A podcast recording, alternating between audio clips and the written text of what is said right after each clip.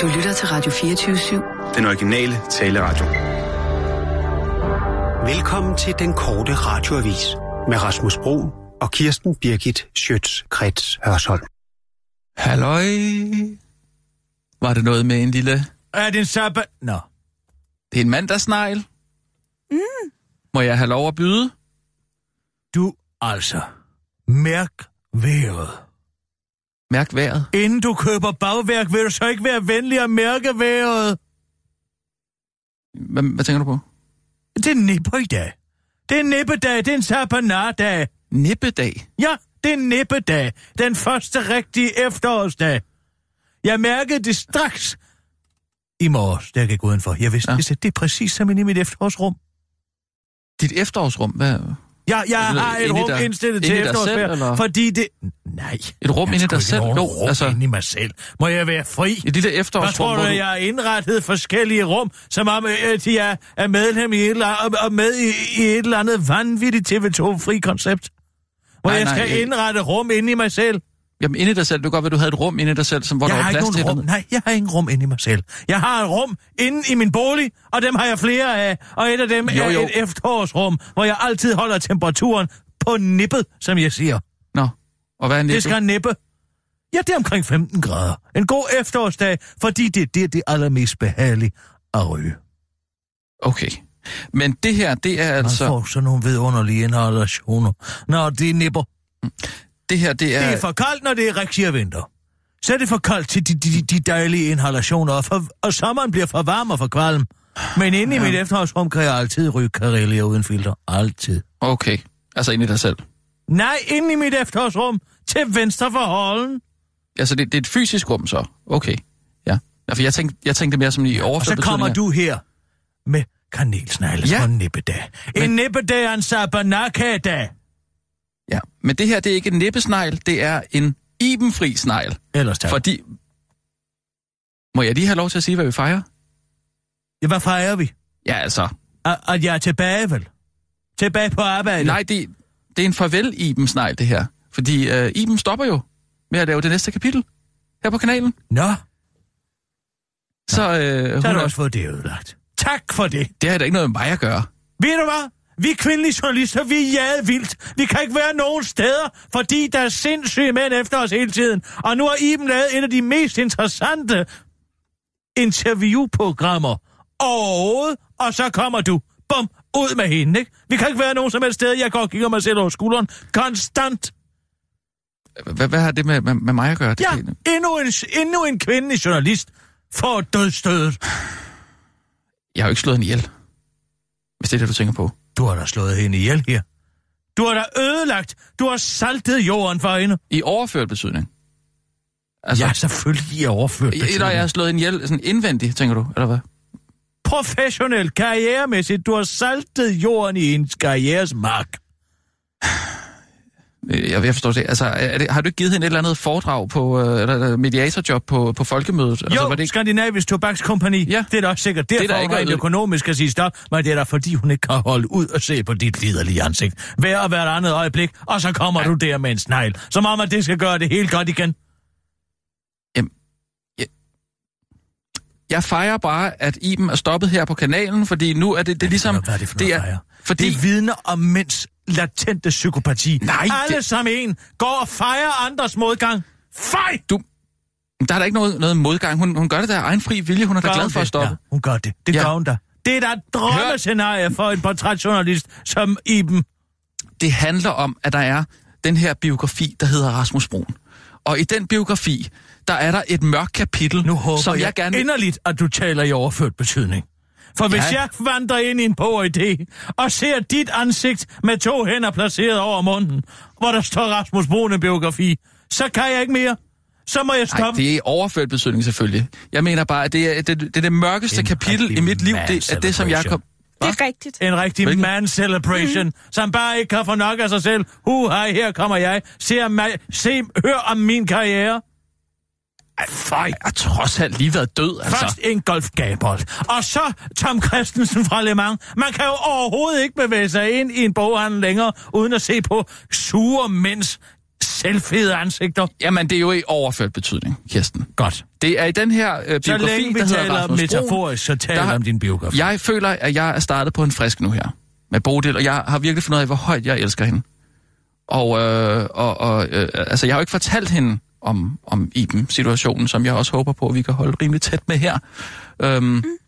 Men jeg har besluttet mig for, at alt, hvad jeg siger til Bodil fra nu af, det skal være 100% sandt.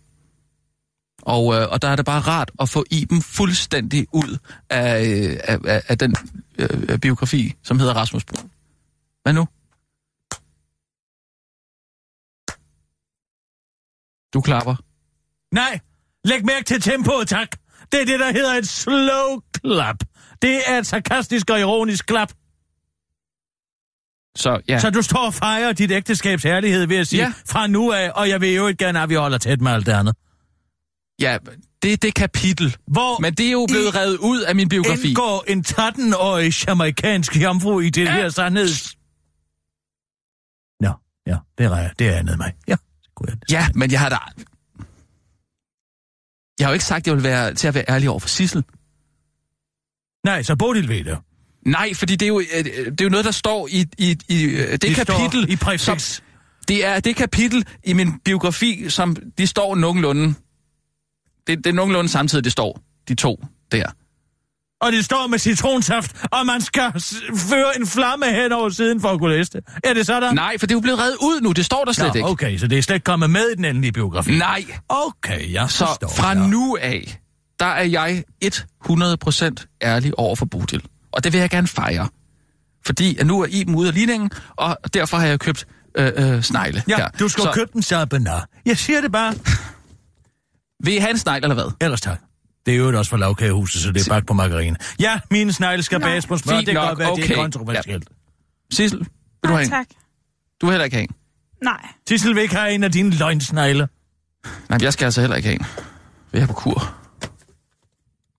Så gå ned. Kan du ikke gå ned og give det til nogen hjemløse, så? De skal da have deres margarine. Sissel? Ja. Mm?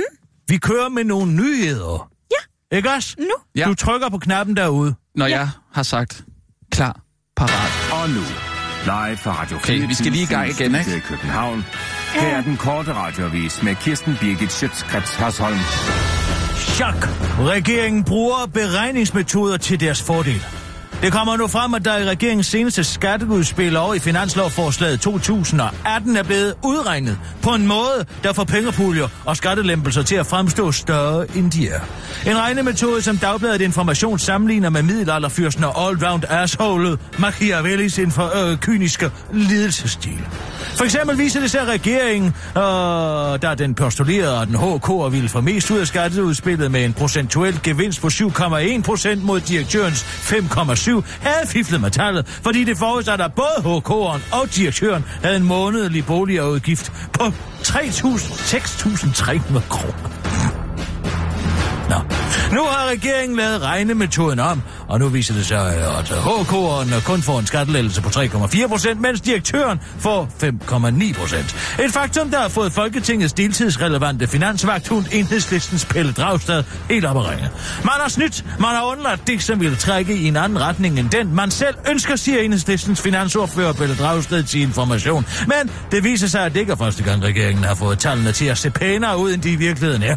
I finanslovsudspillet var der i 2018 for eksempel afsat 400 millioner mere til forskning, som regeringen sagde. Men hvis man kigger på, hvor stor en procentdel af bruttonationalproduktet de samlede forskningsmidler udgør, er der faktisk tale om en nedjustering, fordi man er gået fra 0,01 procent af BNP til kun 1,0 procent, som der står i information. Der kan I selv se. Man kan få det til at ligne hvad som helst. Det kan da godt være, at der rent faktisk er 400 millioner kroner mere, men der er faktisk mindre, siger Pelle Dragsted til den korte radioavis og tilføjer til den korte radioavis. Det handler bare om øjnene, der ser, og hvis I lige gider at stille jer her ved siden af mig, så ser det faktisk ud, og sådan som jeg gerne vil have det, siger Pelle Dragsted. Hvis telefon går ud umiddelbart efter den korte radioavis spørger om direktøren sikkert noget større bidrag i topskat og ejendomsskatter også skal medregnes. Pelle Dragsted sender dog en sms, hvor der står, at han ikke lige kan tale, fordi han er i gang med at skælde en Tinder-date ud for at bruge filter på sit profilbillede. Man har snydt mig. Hun er meget federe i virkeligheden end på sit billede, afslutter finansordføreren. Esben Lunde ved, hvad danskerne vil have. Hint, det er ikke ammoniakreduktioner, det er meget mere spændende. Er du en rigtig renaissancemand, eller har du en lille Ramsay Bolton fra Game of Thrones i maven, så er der godt nyt. To af verdens ældste jagtformer er nemlig ved at få comeback takket være Miljø- og Fødevareminister, tidligere fiskeriminister og nuværende Morten Østergaard lookalike Esben Lunde Larsen. Nu kan du nemlig snart tage din falk ud af skabet og puste den på dyr, og sørge mig, om du ikke også kan få lov til at skyde skovens største dyr med buerbil. I dag er det ikke tilladt at skyde store dyr som kroner dårvild med andet end en riffel, fordi man øh, skal meget, meget tæt på med en bue for ikke at anskyde dyret. Men det er noget pjat. En rigtig mand kan godt skyde kraftfuldt på lang afstand, siger Morten Østergaard lukkelejken til den korte radioavis. Se bare ham rejse af Bolson fra Game of Thrones. Han kan skyde et menneskebarn på en afstand, så let som ingenting. Det bliver bare mere spændende at skyde store dyr, fordi de zigzagger rundt i skoven, ikke ligesom menneskebørn. Altså, jeg har aldrig set serien. Den er fuld af nøgne peniser. Bare ikke så meget i den nye sæson, det er lidt skuffende. Altså, jeg har hørt fra en ven, afslutter Esben Lunde. Særlig Falkejagten glæder Dansk Folkepartis miljøoverfører Pia Adelsten, der siger det som citat, en krævende og elegant jagtform. Og hun har åbenbart uh, længe kæmpet for, at uh, det skulle være muligt at tage sin falk i hånden og gå på jagt. Esben Lunde kan heller ikke få armene ned. Jeg er bare så glad for at kunne gøre en forskel som minister, du vil virkelig sætte et aftryk i denne verden. Jeg, jagt er for mange mennesker livsnødvendigt. Man kan sige, at det er lige så vigtigt som rent vand for dem, siger han til den gårde radioavis, mens han skynder sig væk fra spørgsmålet om, hvorfor Danmark som det eneste land i EU stemte nej til at forbyde kraftmistænkte pesticider. Sorry, jeg har ikke tid til det der. Jeg skal ud med min falk i rabatten til en motorvej, eller naturen, som jeg kalder det, og kigge på flotte lastbiler, afslutter Morten Østergaard lukkelejken til den gårde radioavis. Rebecca arbejdede på et slagteri, da hun fik kastet testikler efter sig. Ændrede altså. Jeg kastede lammetestikler efter hende for sjov, sådan siger den 47-årige islandske Hjalti til BT, og refererer til dengang han mødte sin nuværende kone, danske Rebecca, på et islands slagteri. Man ved aldrig, hvor man finder kærligheden. Jeg gjorde det på et slagteri. Vi lavede mange åndssvage ting på det slagteri, siger Rebecca til BT og understreger, at selvom det der med lammetestikler var skide sjovt, så lå det faktisk ikke i kortene, at de to skulle være kærester. Rebecca var nemlig blevet fortalt, at Hjalti havde en kæreste. Men guess what? Det havde han faktisk ikke. Jeg sad ved samme bord som hende, jeg troede var Hjaltis kæreste, og fortalte hende, at hun havde en virkelig sød kæreste, men så kiggede hun meget underligt på mig, siger Rebecca til BT. For i virkeligheden var citat, den kæreste, som Rebecca troede var Hjalti, slet ikke en kæreste, det var hans halvsøster. Den fyr, der havde kastet lammetestikler efter hende, var nu pludselig blevet en del sødere, skriver BT. Der skal oplyse, at Hjalti og Rebecca har været gift siden 2009 og har tre børn, halleluja, men som til gengæld ikke kan oplyse, hvem Hjalti og Rebecca er, og hvordan de er kommet i besiddelse af den kærlighedshistorie, der indgår i kategorien diverse på bt.dk. Uha, se mig. Jeg kommer fra den korte radioavis. Jeg er en ægte journalist. Jeg ved, hvor min historie kommer fra, buhu, og derfor glemmer jeg, at det er lige meget, hvor historien kommer fra, hvis bare den involverer lammetestikler. Lammetestikler har en værdi i sig selv, siger journalisten bag historien. Passivt aggressivt til den korte radioavis og tilføjer, at man jo bare kan kigge på Facebook, hvis man er i tvivl. Det var den korte radioavis med Kirsten Birgit Sjøtskreds Hørsholm.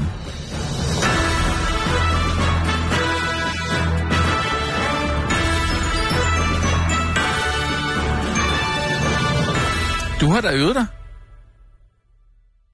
I, I at sige dit navn? Nej, det har jeg ikke. Nej, nej. Jo, det har du da. Nej, jeg har ikke øvet mig overhovedet. Jo, du sagde til sidst, at der var sådan, Hørsholm. Nej, Det jeg har ikke øvet mig. Nej, jeg har, nej. Jeg har ikke brugt tid på at øve mig på at sige mit eget navn. Hvad er det for noget vanvittigt noget? Jamen, Tror du var jeg lidt- har det klaget efter derhjemme med mit eget navn skrevet i skrådskrift?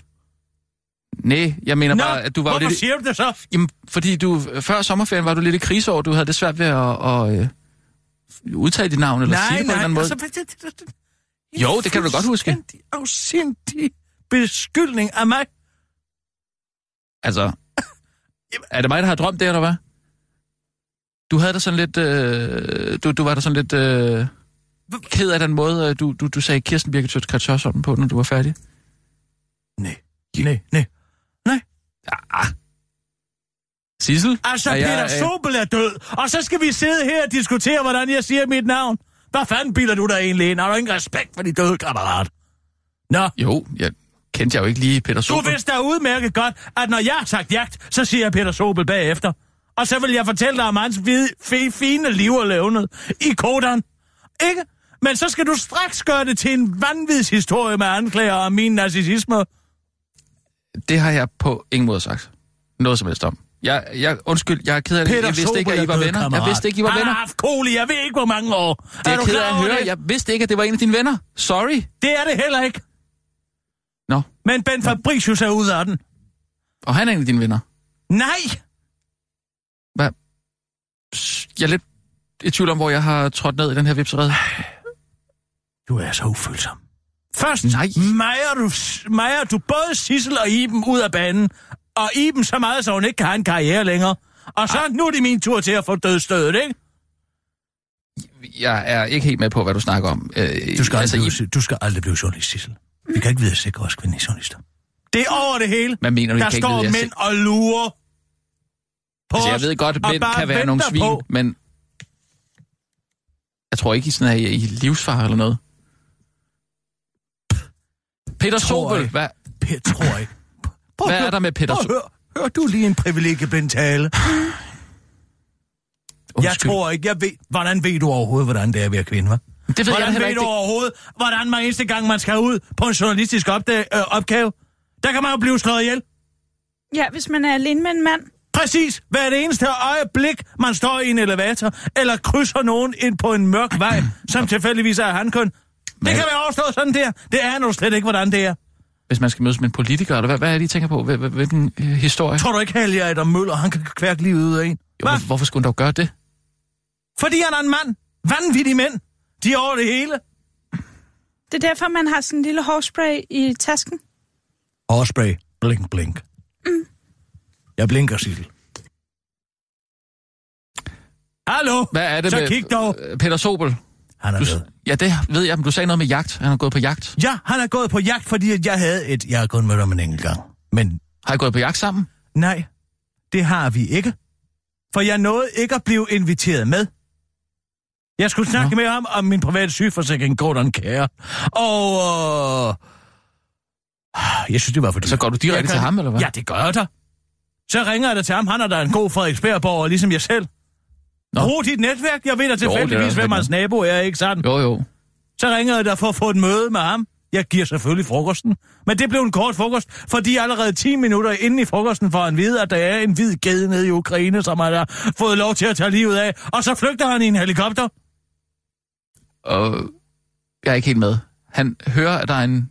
Ja, han går jo på sådan noget øh, storvildsjagt, ikke sandt? Så pludselig får han en melding om, ja, en eller anden sjælden buk, eller ged, eller hvad fanden det var for noget, sagde han. Jeg var meget lidt Der er der, specifik. øh, undskyld, der er der og væk masser... han, puff, og så blev jeg betalt fuld pris for min Gordon Care. Plus at betale for en frokost. Jamen, vanvid. Altså, hvor, hvor tog han hen for at skyde en hvid ged? Ukraine, det var før det hele løb af dernede, ikke? Jeg er ikke helt med. Altså, hvorfor fanden skal man tage til Ukraine for at skyde Fordi, en at hvid ged? det, ja, fordi det er en ged, som øh, øh, lever i området omkring øh, Ukraine. Og i Ukraine. Der er der masser af hvide geder i børneså. Ja. Men tror han hopper derind med en magnum lapur og skyder hovedet af en hvid ged inde i Petting Zoo? Nej, det er jo også en særlig form for ged, som sikkert skal udstoppes og alt muligt. Hvad ved jeg? En ged? Jeg vidste ikke, at det var sådan en Nej, uh, du big, troede, big at der five. var øh, en ged. Men der er jo altså noget, der hedder domesticerede geder og husdyr, ikke sandt? Det er sådan nogen, der går rundt. Jamen, altså, Nå, jeg- jeg- har du ingen jamen, idé om jeg- omkring jeg går ikke på jagt. Det er Jeg som synes, at det er barbarisk. Carter. Han har heller ikke nogen som helst idé om, hvordan noget i hverken det mineralske eller dyreriget eller planteriget for den sags skyld. interesserer mig ikke en skid for jagt. Jeg synes, det er så barbarisk og åndssvagt, at man går ud... Fordi du er en mand, for, ikke? Og derfor behøver du ikke at sætte dig ind i noget som helst. Fordi dine privilegier, de fører dig lige op ad karrierestigen. Føj. Vi andre har faktisk arbejdet for det. Med det mørke svær hængende over hovedet af vanvittige mænd, der kan slå os ihjel når som helst. Mhm. Godt sagt, Sissel. I lige måde. Så ved du måske heller ikke, at det er Peter Sobels hund, Susi, købt af Michael Hardinger, som har været inspiration til Wuffeli-sangen. Det er du måske også skide ligeglad med, vel? For det er du gider Ja, ikke videre at sætte dig ind i. Ja, hvad- jo, okay, jeg er øh, faktisk rimelig glad for øh, nogle Shubidua-sange, og det der, det er en af mine øh, favoritter. Så, Så, så ved du måske også, at da Peter, Peter Sobel havde fået nok af sushi, så gik han ned i Irma og satte en sædel om og sagde, hvem have sushi? Og så sagde Michael Harnick, og den vil jeg have fra Shubidua. Og da han så fik sushi, så skrev han sangen Vog. Så du har måske noget at takke Peter Sobel for. ja, det kan jeg da godt se. Han fik simpelthen... Øh, Og så ved du måske heller ikke en skid om, hvor højreorienteret Michael Hardinger er. Øh, nej, det, Nej, for det gider du heller ikke, vel? Hvis jeg sagde til dig, at han var endnu mere højreorienteret end Jørgen for Gims, hvad vil du så sige? det, det, det har jeg svært ved at tro på. Må jeg ærligt talt tilstå. Men det er sandt. Han skulle bare have holdt sig i live i 13 år endnu, så kunne han være blevet 150. Okay, nu, nu synes jeg, det går lidt stærkt. 150? Hvor, hvorfor det? Hvis han kunne holde sig live i 13 år? Nej, nej, det, det, ved nej, det, det ved du selvfølgelig ikke noget om. Bare glem, jeg sagde det. Nej. Hvad er det? Og sige eliten. Og sige eliten. Ja, vi har fået en mail. Fra Google. Jer i eliten. Ja, os i eliten har fået en Vi mail, har fået en fra, mail fra Google. Google. Ja, hvor der står, hold jer i live 13 år endnu, så skal vi nok holde jer i live til I bliver 150. De er jo gået ind i Hvad- medicinalindustrien Google, det har du slet ikke hørt noget om. Glem, jeg sagt det. Du skal ikke gå rundt og sige det til alle mulige andre. Du har- Fordi Ej, hvis vi stop alle sammen bliver 150 år gamle, så er der ikke plads nok her. Har du forstået det? Har Google sendt en mail ud til jer i eliten? Ja, hvor de hold siger, jer at i skal... live til 2030, så har vi jo nanoteknologisk medicin, som er i stand til at livsforlænge, i hvert fald indtil man bliver 150. Ej. Ben Fabricius er helt op og gære. Han er helt op og ringe over det. Ben Fabricius... Jamen, Jamen altså, med hans gener, han kan blive langt over 200 år. Er du klar Ej, over det Han 13 dør år endnu. aldrig. Han bliver ligesom en goble. Han kan komme til at spille. Jamen, det Ej, er hvis du- Lise Nørgaard prøv- heller ikke dør. Jamen, det bliver et redselsfuldt land. Hun skal dø, inden der er gået 30, 13 år. Det siger jeg dig. Jeg kan leve med Ben Fabricius, men ikke Lise Nørgaard. Tænk, hvis han sidder der og spiller øh, teamet til Matador til Lise Nørgaards 500 års fødselsdag. Jamen, hvilket land vil det ikke blive? jamen, så er det da, så er det da Ben Fabricius, der Endnu skal dø. Så er det da ikke hende. Den jeg slet ikke langtidsmateriale. Hallo? Så er det da Ben Fabricius, der skal dø, og ikke hende. Ej, for så skal vi jo høre på alt hendes vrøvl. Jamen, du sagde bare, at du, I de øh, næste du ikke ville høre 400 år. Alicat spille til, til hendes... Øh, Men det, der det var langt interessant, Jeg tror ikke en skid på det. det, der hvor jeg ville hen, det var, at jeg fandt ud af efterfølgende, at der slet ikke var nogen ged i Ukraine. Det drejede Nej, sig det er det, jeg om, siger. om, at han var blevet gjort til Hanrej og Nierdød Henning. Til, hva- hvad var han blevet gjort til? Hanrej og Nierdød Henning. Det er jo det, der er så morsomt ved den historie om min øh, forsøg på at få nedsat præmien i min kone kære abonnement. Der er Jamen, har du, hørt, dag. har, du, En, har du hørt med? En nære, der hedder Henning. øh, Henriette Sobel. Hvem? Hallo. Hey. Hans unge kone havde Ja. fundet, det var derfor, han skulle ud af døren så hurtigt, havde fundet en øh, anden mand, en nære, der hed Henning. ja. Ja. Jamen, det, jeg, jeg havde det på samme Hvem- måde, da jeg fandt ud af det. Så der var ikke en hvid ged, Det kan man da ikke. Det er en nære, der hed Henning. Nej, det var jo en løgn, han fandt på. For ikke at tabe ansigt over for mig. Så derfor sagde han til dig, at han skulle ned og skyde en hvid ged Ja. i Ukraine. Ja, præcis. Fordi at hans, Hans kone, kone. Vi tager den langsomt. Henriette. Øh, øh, lige en anden ting. Måske vi skulle lave en eller anden form for stamtræ på, øh, på Sobel-familien Nej, nej, øh, nej, i, nej, i dagens nej, anledning. Nej, det orker vi ikke. Det er Det der, orker vi ikke. Nej, der er ikke nogen, der har styr på det stamtræ. Ja, jeg er BT om det. Jamen, det kunne da være interessant at se, hvor øh, Burhan G. kommer ind i det? Ja, han kommer jo ind i Rimøg. Øh, ja. Nej, er det ikke... Så, Sara? Han kommer ind i nej, Sara. Nej, nej, nej. jo, han Hvad- kommer okay, ind i hvad Sara hedder, Sobel. hvad hedder Peter Sobels børn? Rimor? Sara? Rimor er hans, øh, er hans datter, jo. Men det er fra, fra det første ægteskab. Niklas? Nej, hvad hedder han? Øh, øh, Alexander? Køl, Kølpin. Nej, De... Hvem af dem er det, der har været gift med Slytter? Poul Slytter. det er Lisbeth. Men det er der ikke Lisbeth Sobel. Der er der slet ikke nogen, der hedder. Lisbeth Sobel er hende, der er med på statsbesøg. Eller Lisbeth. Anne-Marie. Anne-Marie, Ja. Balletdanseren. hun er datter af hvem? Hvem er hun? Det er derfor, jeg siger, at vi skal have styr på det stamtræ. Hvis du nu laver øh, et eller andet... Øh, øh, her, er, her er fem øh, Sobel-familiemedlemmer, du skal kende. Og så hvis man sætter dem ind i et eller andet øh, Nej, virtuelt... det. Jo, så kan vi lave der et er virtuelt ingen, der kan stamtræ. i det der. Det er det, jeg siger. Jamen, jeg gider ikke at bruge to ugers research på at finde ud af, hvordan de alle sammen er i familie med hinanden. Det nægter jeg simpelthen. Jeg ved bare, at da jeg havde brug for at få sænket præmien til mit Kodan Care-forsikring, der var det Peter Sobel, der sad for bordenden inde i Kodan-bygningen. Og hvem var de andre så, der sad der? Hvad rager det mig? Jeg er da ligeglad med, hvor de får deres kokain fra. Vi kører. Ja. Og nu, live fra Radio 24 Studio i København. Her er den korte radiovis med Kirsten Birgit Schøtzgrads Hasholm. Dårlig velfærdsnyt. Danskerne føler sig tvunget til at hjælpe de gamle. Nu viser en ny undersøgelse fra ældresagen, at vores værste frygt er blevet til virkelighed. Vi bliver desværre nødt til at hjælpe vores ældre medborgere.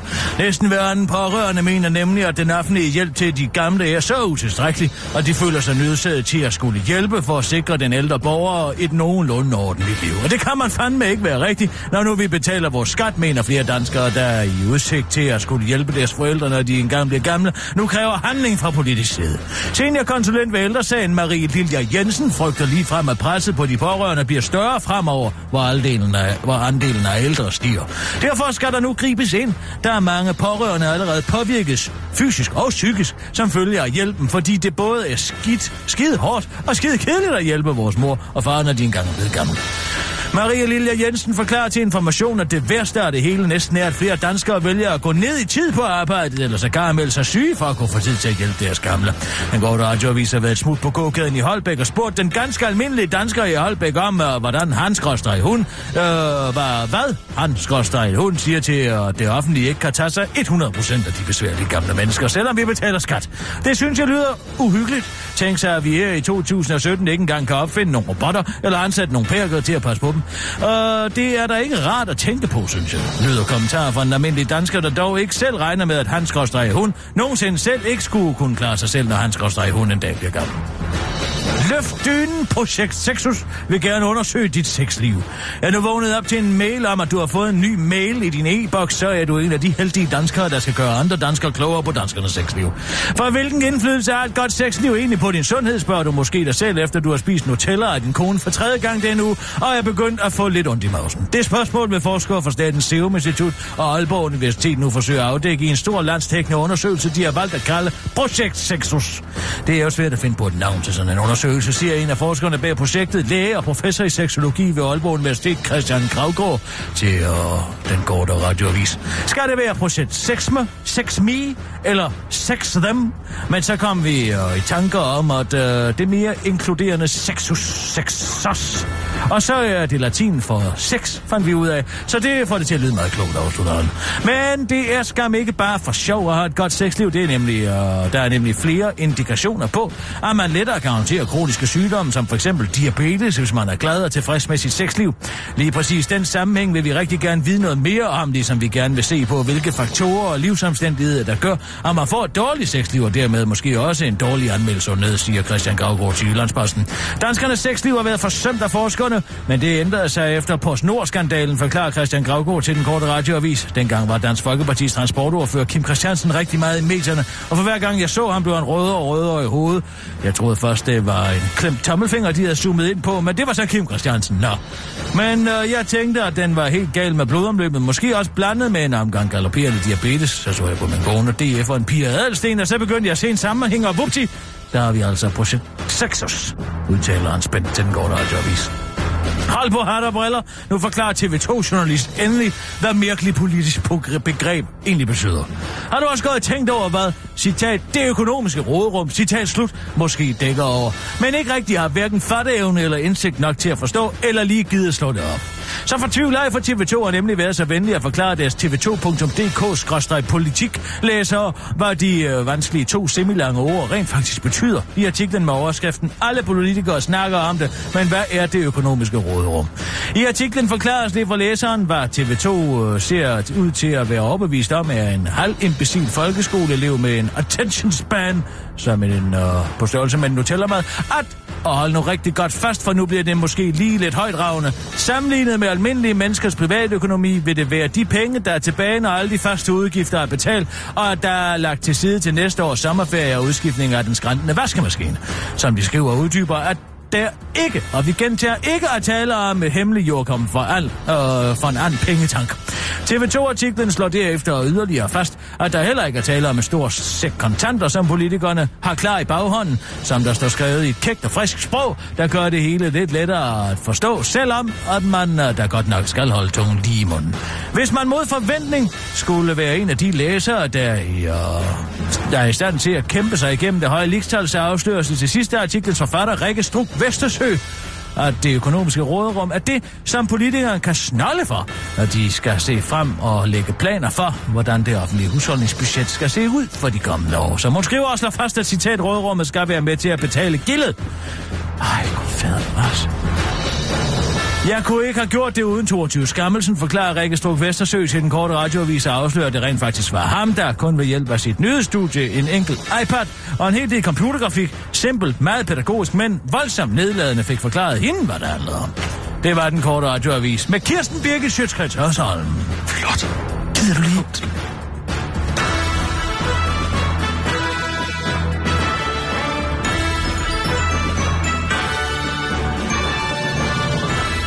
Sig mig engang, får du egentlig ikke mine sms'er?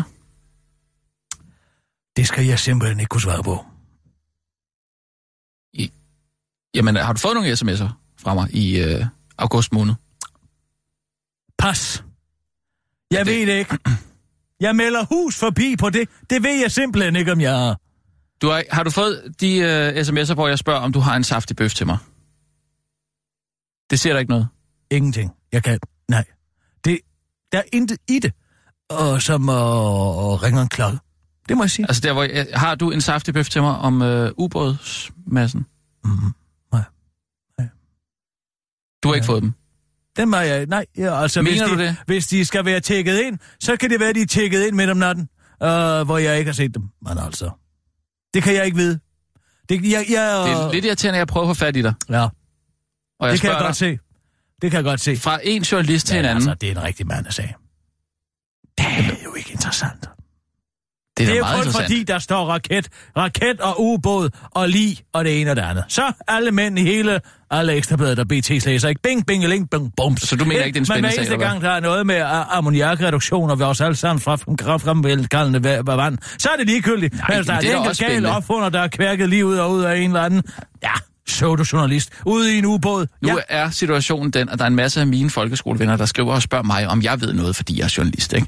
Og når jeg ikke kan svare dem, så bliver det jo pinligt. Så er jeg nødt til at kunne få fat i dig. Hvad skal jeg så for dig? Skal jeg redde ansigt for dig? Ved hjælp af mine saftige bøffer? Hvad tror du, det er har, du, har du en saftig bøf? Har du en saftig bøf på... Øh... Altså, ved du, hvad ved du? Jeg ved da det hele. Selvfølgelig ved jeg da det hele. Ja, Hvad det der, regner du mig for? det, altså, du ved mere, end det vi har kunnet læse os til. Hvad fanden tror du selv? Jeg vidste Tror du ikke, jeg er kilder i det. Rigspolitiet? Tror Har du det? ikke, jeg er kilder blandt retsmedicinerne? fortæl, please. Jeg ved da... Nej, Nej, jo, please. Kirsten. Et, altså, et Ej, hvor er det fli- simpelthen så utiltalende, Jo. det du har gang i. Er Giv mig en, det? en lille bitte fli af en bøf. Sådan, så du kan komme ud til øh, en eller anden gammel nine af og blære dig med, at du ved et eller andet, som de ikke ved, fordi de ikke har et job i mediebranchen. Ja. Føj for søren. Hvad er der galt i det? Hvorfor ringer du ikke selv til Rigspolitiet? Jeg kan ikke få noget at vide. Nej. Det er fordi, du skal tale med dem, der behandler. Hvad? Hvem sagde det? Tale med hvad? Hvad? Med hvem? Hvem? Hvem skal jeg tale med? Jeg sagde da ikke noget om det. Hvem er din kilde? Tal med deres massør. Hvad? Massør? Tal med massør? Hvem massør? Hvem? Hvem, hvem, hvem masserer politifolk? Skal jeg tale med en, en massør? Hvad skulle en massør vide om det her? Hvor ligger man og plapper løs? Det gør man hos tandlægen. Det gør man på en massør på Jeg massagebrik. klapper løs hos tandlægen. Ja, nu er det jo nemmere at gå ud og finde ud af, hvem masserer politiet? Hvem på masserer rejseholdet? Hvem? Ah! Fordi de har massageordninger, I ikke overført betydning. Nej. Nej, Nej. Rent faktisk. Alle offentlige instanser har jo en eller anden massageordning, ikke sandt? Hvem er derude og trykke myoser ud? Det ved jeg. Åh, oh, det følte godt. Ej, du skulle se, det var et blodbad nede i den ubåd. Hvad? Ikke? Så, så sidder de og taler over sig, så mødes du med, med en massør, 500 kroner den vej, og så får du hele historien. Og du har talt med en massør, der har talt med... Der, der, der har masseret Ja, selvfølgelig har jeg det. Jeg kender da også Rasmus. Please. Giv mig det. Hvad har du?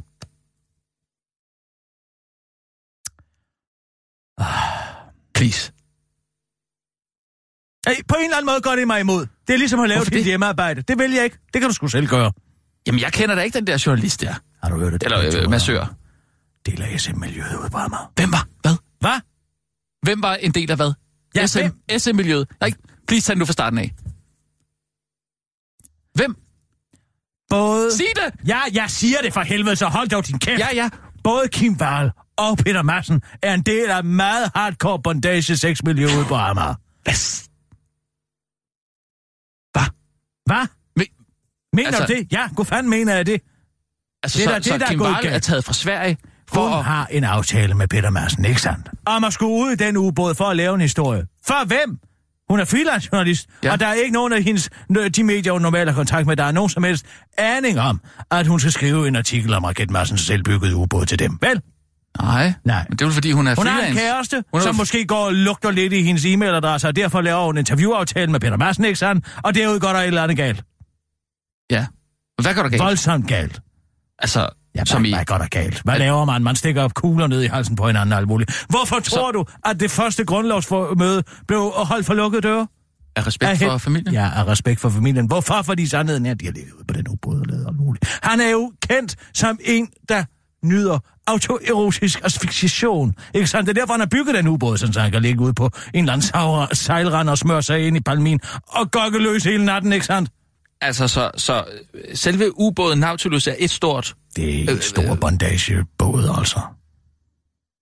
som han så har fået Kim Wall med ned i, som tager til Amager for at være en del af De bor SM. jo begge to på Amager. Hun bor jo 300 meter fra ham. Både. Oh. Og så er de der, mødt hvor hinanden. jeg synes, det er allermest interessant, det er, hvorfor Rigspolitiet nævner i deres første store pressemøde, pressemøde den japanske studerende, hvis torso man finder ind i Nyhavn tilbage i 1980'erne. Hvorfor nævner de den? Ja, øh, ja, hvad var det? Ja, hvad Det, var var, det? det havde jo ikke noget med som sådan sagen at gøre. Nej. Ikke som sådan. Nej, Som sådan havde det ikke noget med den at gøre. nej. Hvad du siger? Øh, Jeg hører fra... Hvad hører du? Hvad hører du? Ja, jeg spørger mig, Søren. Hvorfor kan det være, at man kan lave en tiltale så hurtigt? Han er lige kommet ind på politistationen, så laver man en tiltale. Ja. Jamen, han var smurt ind i blodet i bilen. Var han smurt i det blod? Inden man under kedeldragten. Kunne man ikke se. Nej, ind under kedeldragten. Og da de hæver ubåden, der er en... Ja, det er en sørgelig historie. Men de har ikke fået en hangar. Fordi at hangar, der er ikke nogen hangar i København, der er stor nok til, den ubåd kan være inde i. Og det bliver ydmygende for en kvindelig retsmediciner, der simpelthen er for trin til at komme ned igennem tårnet. Og alle politi, der er en syg mobbe på kultur inde i politiet. Og de står og griner af hende, fordi hun ikke kan komme ned igennem tårnet. Og en retsmediciner. Jeg skal ikke nævne nogen navn. Jeg har et billede af det. Og det er synd at se på. Må jeg Det se? Nej, Må jeg se? det vil jeg ikke vise dig. Ej, lad mig nu se det. Nej. Hvad er det for et billede? Du får ikke det billede. Du kan lige så godt lade være. Lad mig nu lige se. Send det til mig. kom jeg over se. Må jeg se.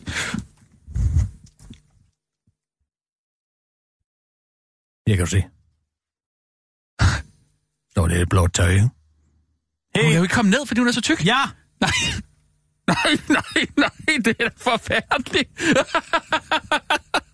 nej, hvor... Nej, Det må jeg være fri.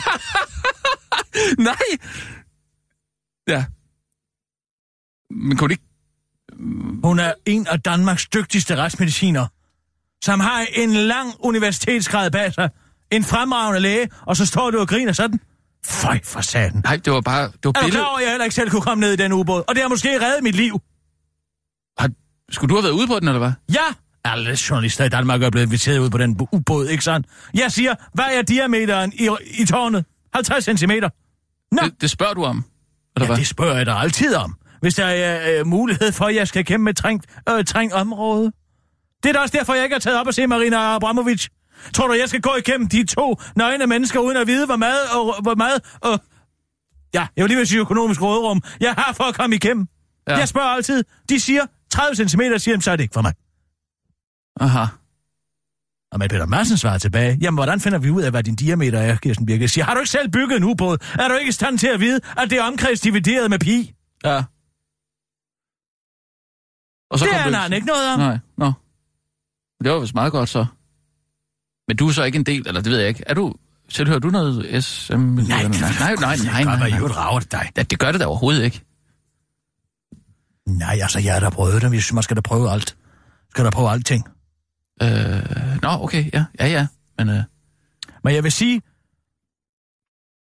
Må jeg ikke lige få det der billede? Kan du lige sende det? nej, det får du ikke. Ikke efter den reaktion. Fy for satan, Ja, skal du skamme dig. Jamen, det var jo en umiddelbar... Hvis du skal vælge nogen at begå bondage med, så vil jeg sige, find en, der kan det kno. Kan deres knop? Det er jo, altså, folk har ingen viden om, folk har jo ikke øh, nogen viden om kno med en gammel søspejder, Troels Løvdal. En eller anden, som kan finde ud af at binde et godt reb ordentligt. Mm. Mm. Men vil du høre noget endnu mere morsomt? Ja. Jens Rode. Jens Rode? Ja. Er han en del af... Nej, nej, han er ikke en del af det. Du skal høre hans vanvittige teorier. Jens Rode, Jens Rodes tror, teorier? Jens Rode tror, han har regnet sådan ud. Jamen, det er... Manden er det pil. Han siger, at... Han siger, at... Jamen altså, jeg kan ikke engang få det til at sige. Han siger, at årsagen til, at Kim Wall er død, er, at hun er russisk spion. Er hun russisk spion? Nej, gud er hun da ej. Men han siger også, at uh, Peter Madsen brugte sin ubåd til at smule uran til What? Rusland. Har han gjort det? Nej, fordi Rusland har sgu da deres egne uranminer. Jamen, hvorfor skulle han så smule det? Præcis. Det kan Jens Rode jo ikke svare på. Altså, han er som... Jamen, jeg ved ikke. En famlende idiot, der Nå, prøver at stykke noget sammen.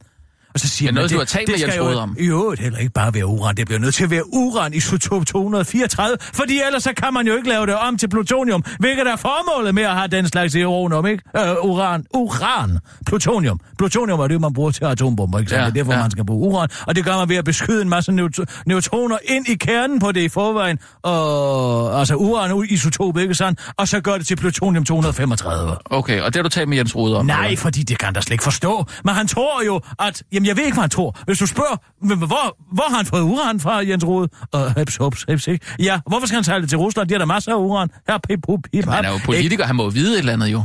Tror du ikke, han har nogle forbindelser til den Han sidder i Europaparlamentet. Jamen, der får man sgu da også alt muligt at vide. Gør man det? Alt muligt hemmelighedsstemtet shit, altså. Tror du ikke, der er en grund til, at han sidder dernede? Oh, men man får sgu da sådan nogle, øh, man får sgu da sådan nogle uh, top secret mapper og sådan noget der. Det gør man da. Hvem sidder ellers dernede? Tænk dig lige om. Ja, vidste sådan selvfølgelig. Jeppe Kofod. Ja. Ja. Ja, Morten Messersmith har også siddet der. Det gør han så ikke længere. Han har undtaget sig at bekræfte reglen. Morten Løkkegaard. Mm. Hvad mere? Ben Benson? Er han der? Mm. Mm. Ja, så alle de der... Ole Tørners. Nå ja. Ja, mm. say no more, say no more. Nå, vi tager nogle nyheder. Ja, Jeg tænkte, må jeg ikke øhm, komme igennem med krimimagasinet nu? Ja, det er som om, der lyden ikke går herind, Sissel. Jeg, jeg siger bare, må jeg ikke godt komme igennem med krimimagasinet? Jeg kan se, at din mund bevæger sig ud fra teknikken. Jeg kan ikke høre, hvad du siger. Krimimagasinet, må jeg ikke komme igennem med det? Det er fordi, jeg sidder og taget noter på det, du har sagt. Jeg prøver at læse din mund af. Jeg kan ikke læse, hvad du vil. Jeg, jeg kan ikke mundaflæse her nu. Tal lidt. Nej, Krimimagasinet. der er ingen mulighed. Jeg kan ikke... Kan du Rasmus, forstå? kan du høre mig? R- Rasmus, hvorfor kigger du på mig? Hvad?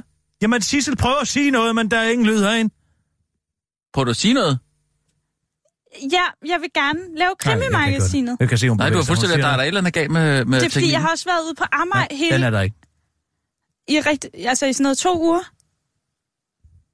Så derfor vil jeg gerne lave krimimagasinet. Jeg har ligget og Ved snorket. du hvad, Sissel, vi tager nogle nyheder, hvis du kan Vi se. må prøve at sætte... Sissel, kan du høre os? Vi prøver at sætte nogle nyheder på. Og, Og så ser laver vi- jeg krimimagasinet bagefter. Ja, Nej, det kan jeg ikke forstå, hvad hun siger. Jeg kunne ikke høre noget. Kør, Sissel. ja. Og nu, live fra Radio 24 Studio i København.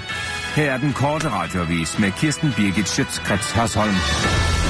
Morten Kabel, sandelig, sandelig siger jeg jer, jeg lever kun i nutiden. I fremtiden taler jeg sandt, det vil I finde ud af. Der er ingen grænser for, hvad dit ka- kaffegrums og dine æggeskaller kan gøre, gøre, gøre godt. Derfor er 100.000 københavnere, på sigt 255.000 københavnere, blevet nudget til at sortere deres såkaldte bioaffald over en særlig grøn og særlig irriterende affaldsspand. Hele ideen kommer fra manden, der giver elbyscyklen til 75.000 kroner stykket, som ingen bruger. Enhedslistens miljøteknikborgmester, Morten Kabel. For når du så har smidt dit bioskrald ud i den lille irriterende grønne affaldsspand, så bliver det kørt til behandling og lavet om til biogas, som bybusser og skraldepiler kan køre på, ligesom restproduktet bliver brugt til gødning i landbruget, forklarede Morten Kabel i forbindelse med lanceringen af initiativet i en pressemeddelelse 30. maj.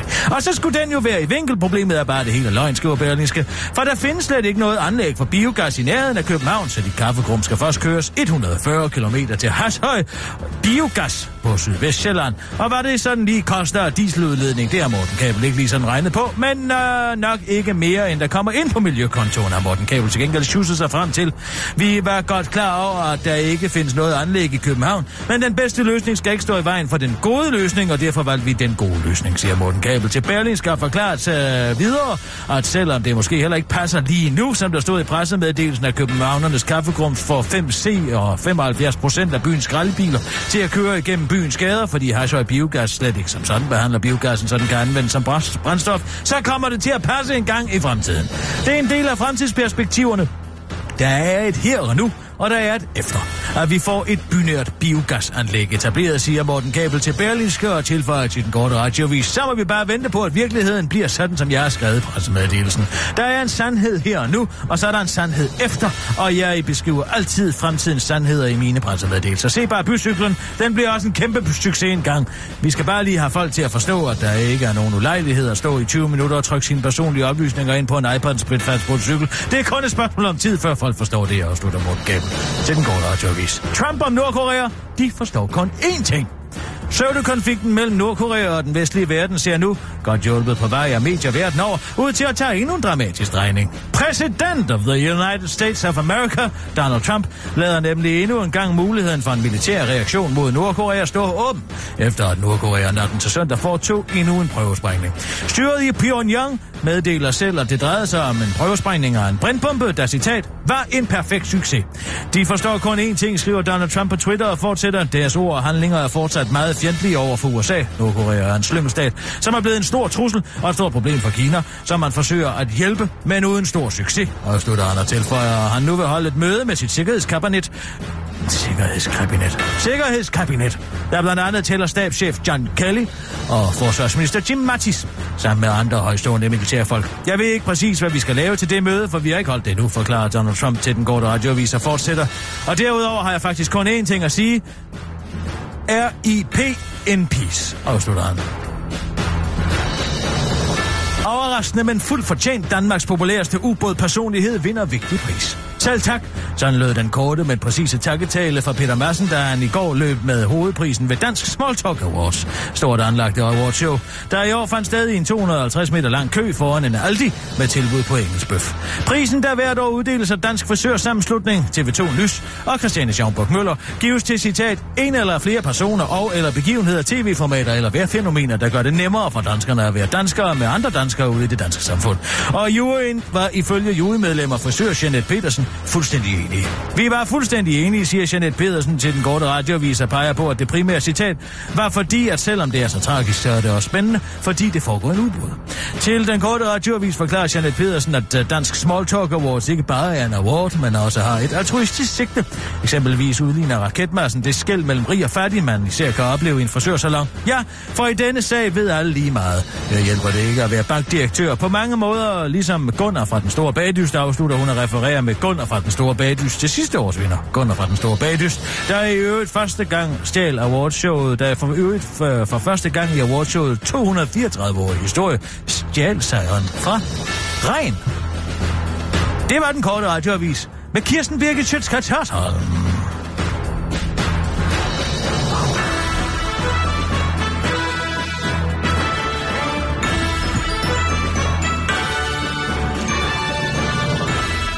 Vi skal i øvrigt øh, have lavet nyt øh, lyddesign. Ja, Der skal øh, spændende. laves... Spændende. Ja, der skal laves øh, noget nyt speak, så vi skal lige have fat i øh, Allan. Ja, selvfølgelig ja. Vi skal have lavet nye speaks. Ja, fordi øh, de, an- de gamle er blevet sådan lidt møre i det, synes jeg. Har vi haft en konsulent på? Øh, nej. Det kunne være, at vi lige skulle have en konsulent ind over, ind over den her. Ja, ja. Hvad, tænker du på nogen øh, speciel her? Gorm. Gorm, øh... Altså den Gorm. Ja, Gorm. Gorm. Det er... Hvornår var nu det var? Ja, altså, hvad skal han... Hvad tænker du, Nå, men altså, bare lige for at høre det igennem, ikke? Altså, lige for Ja. ja. lige give sit besøg med. Nogle gange, så kan man godt stige sig blind på sådan noget. Så er Ja, det vigtigt ja, ja, lige at få ja. en udefra. Ja, jeg er meget lige- enig. Altså, så, så du vil have... Se på det med friske øjne, vil ja, jeg sige. altså, skal han se på de gamle speaks, eller skal han se på de nye speaks? Og så skal vi have, have Nej, først, altså, eller? Hvad tænker du, når hvordan vi har lavet noget, så send det forbi ham. Ja, Og øh, så kan han komme med noget øh, feedback på Ik- det. ikke inden, tænker du? Nej. Ikke inden, nej, okay. Og så når han kommer med sit feedback, Ja. så laver vi det om igen. Ja. Jamen, det... Ej, men han kan også være med i begyndelsen af processen. Ja. ja. Sådan set. Ja. Det vil være fint for mig, men jeg tænker bare, Ja. han er måske bedre til at give feedback. Det tror jeg, du har... Jamen, det kan du godt have, have fat i. Øh, Altså, men det er i hvert fald fedt, hvis vi kan få en ind over. så jeg lige synes bare. Ja. for Allan til at Også skyde... en udefra, ikke? En med friske øjne, for, ikke? Altså, for, ja, ja, for Allan til at skyde noget afsted til ham. Og, øh, Ja. og så ser vi, hvad, hvad siger Gorm? Ja. Og, øh, Så Allan, Allan skyder så, bare selv afsted. så, så sender han bare en faktura, tror jeg. Ja, så, men okay, så vi skal have fat i Allan, så skyder han noget afsted til Gorm. Så skal, så skal Allan bare lige have Gorms øh, mail. Det ved jeg ikke, om du kan... kan du, Ja, hvis du jeg kan stå tænker, for ja, det, ja, selvfølgelig kan jeg ja, være det. godt. Ja, ja, Øh. Sissel, hvis du kan høre mig derude, det ved jeg ikke, om du kan, så, Ja. så ring lige til Allan en gang. Vi skal lige have fat i ham. Ja, for han skal lige sættes i gang. Uh, og så, øh, ellers så, øh, hvis du lige skyder den her mail afsted til Allan. Ja. Uh, den hedder gorm, at mm. gormconsulting.dk. Ja, så ring lige til Allan. Ja, det gør jeg. Jamen, det er jeg glad for. Jeg synes, det er blevet lidt støvet. Ja, det er ikke. Jo, Jeg, havde, jeg har sådan en... jeg synes bestemt, det er blevet støvet. Ja. Jeg synes, der skal have nogle friske øjne på nogle friske hænder indover. Mm. Mm. ja. Dejligt, du ser på det sådan. Men spørgsmålet er, er det, er det en strategi? Om det er en strategi. Jeg synes, det skal være en strategi. Øh, altså sådan en del af et samlet øh, hele, Ja. Det er Allan. Hej, Allan. Det er Kirsten Birgit Sjøtskrets Hørsholm. Automatiske telefonsvar. Den er god med dig, Allan. Helt seriøst. Allan, prøv at høre. lidt, Så kommer biptonen. Hvis du ringer til mig, så øh, tast 1212 og indtal din besked. Det koster almindelig telefontakst. Har du ringet til Bello Voice Productions og ønsker øh, tilbud på unikke speaks, voiceovers og kvalitetsløsninger inden for indtaling af lydbøger, så sig Bello Voice og øh, indtal din besked. Det koster almindelig telefontakst. Har du ringet til øh, hesteviskeren.eu og ønsker akuthjælp til din hest, så sig hest og indtal din besked. Det koster almindelig telefontakst. Har du ringet til The Tom Cruise Center Tooth Appreciation Society, the Danish branch, så Hest! sig show me the tooth at hest? og indtal din besked. Det koster almindelig telefontakst. Har du et ønske om at give mig en kompliment? Jamen så øh, sig kompliment og indtal din besked. Kompliment! Det koster også almindelig telefontakst. Hest! Har du ringet til forkert nummer. Så sig nej nu Hest! Nej! Og indtal din besked. Uh, det koster almindelig telefontakst. Hest! Øh, Kompliment! Hvis det, og hvis det er dig, Brian, øh, så må du gerne. Øh, så skal du bare øh, lade, Brian? holde linjen åben. Og øh, fordi så skal jeg nok, så kan jeg nemlig gætte, hvad du laver, hvis du holder linjen åben. Og så skal jeg nok ringe tilbage, når jeg har hørt det. Og hvis, altså, hvis du ringer tilbage til mig for, for at høre, hvad, hvad jeg lavede sidst, Hold da kæft, den kører sidst nu. jeg var jeg ringede til dig, jamen så øh, var jeg altså ude at prøve at køre en, øh, en ny go-kart. Okay. Ja. Jamen, øh, det var det. Hest! Nå, Allan, øh, det er... Kirsten Birgit. Og Rasmus, øh, du må gerne lige ringe tilbage. Vi skal have Hurtigt. nyt lyddesign, Allan. Ja. Hvis du lige kan øh, øh, strække noget sammen, øh, og så lige øh, skyde det afsted til Gorm, fra hvornår var nu det var, øh, på øh, gorm, snabelag, gormconsulting.dk, så... Der kommer lige en mail fra Sissel, hvor, øh, hvor øh, Du kan få den mail, der er du lige se på, der er, lige, der er vi lige, øh, hvad det hedder, lige stykket jer sammen. Øh, det er bare lige for at formidle kontakten, ikke? Der står du lige og øh, sæd på, vi sender den til Gorm. Og øh, så er du på der, men så kan I lige tale sammen. Øh, så så I, hvert fald, så har vi formidlet kontakten, ikke? Et eller andet, noget nyt, noget øh, sprødt. Mm, du giver den bare... Øh, giv den et nyt take. Øh, du har frie hænder. Og så, øh, så ser vi lige på det. Øh, og så... Så, med så, friske så, hører, så lytter Gorm det igennem, og øh, så får vi ham øh, til, får vi lige øh, nogle friske øjne på det. Yes. Godt, Allan. Øh, du ringer bare. Vi ses. Hey, man. Cut mig ud. Du er ude. Nå, øh, han plejer ellers altid at tage sin telefon. Altså, jeg har aldrig hørt den telefonsvar før. Jamen, hvorfor, hvor, hvor, øh, han bor der hjemme hos dig, ikke, Sissel? Nå, kan du ikke bare sige til ham, at han lige skal stikke hovedet herind en gang? Ja, gør det. Gerne i morgen, hvis det kan lade sig gøre. Jo, men han bor ikke længere hjemme hos mig. Jo, fordi du bor der hjemme hos mig. Nej, nej, nej, jeg flyttede ud. Jeg flyttede tilbage i lejligheden Hvornår er det sket? Så du bor ikke For- hjemme? Nå? for nogle uger siden. Men hvor er Allan så henne? Altså, man kan ikke høre noget. Jeg Det er fordi, at Sissel bor nede, og i Sissel bor i den østlige del af huset. Du kørte Jeg kan, ikke- jeg kan ikke, der er ikke noget at høre der. Hvor er Allan? Jeg kan ikke høre noget dernede Ved fra. mandenes hjem. Ved hvad? Mandenes hjem. Mændenes hjem. Mandenes hjem. På Istegade. Du har sat ham af ved... Altså, du har... Du har er Men han der kan hjemløs, Allan eller der hvad? ikke bo. Er, er, er, er han hjemløs, eller hvad? Du har da ikke... Hvorfor, Sissel? Der kan Allan der ikke bo. Han ville gerne af der. Så kørte jeg ham bare derover. Nå, øh, men... Jamen, så må vi vente til, han ringer tilbage. Det er Ja. ja. for. Mm. Jeg ringer til Gorm.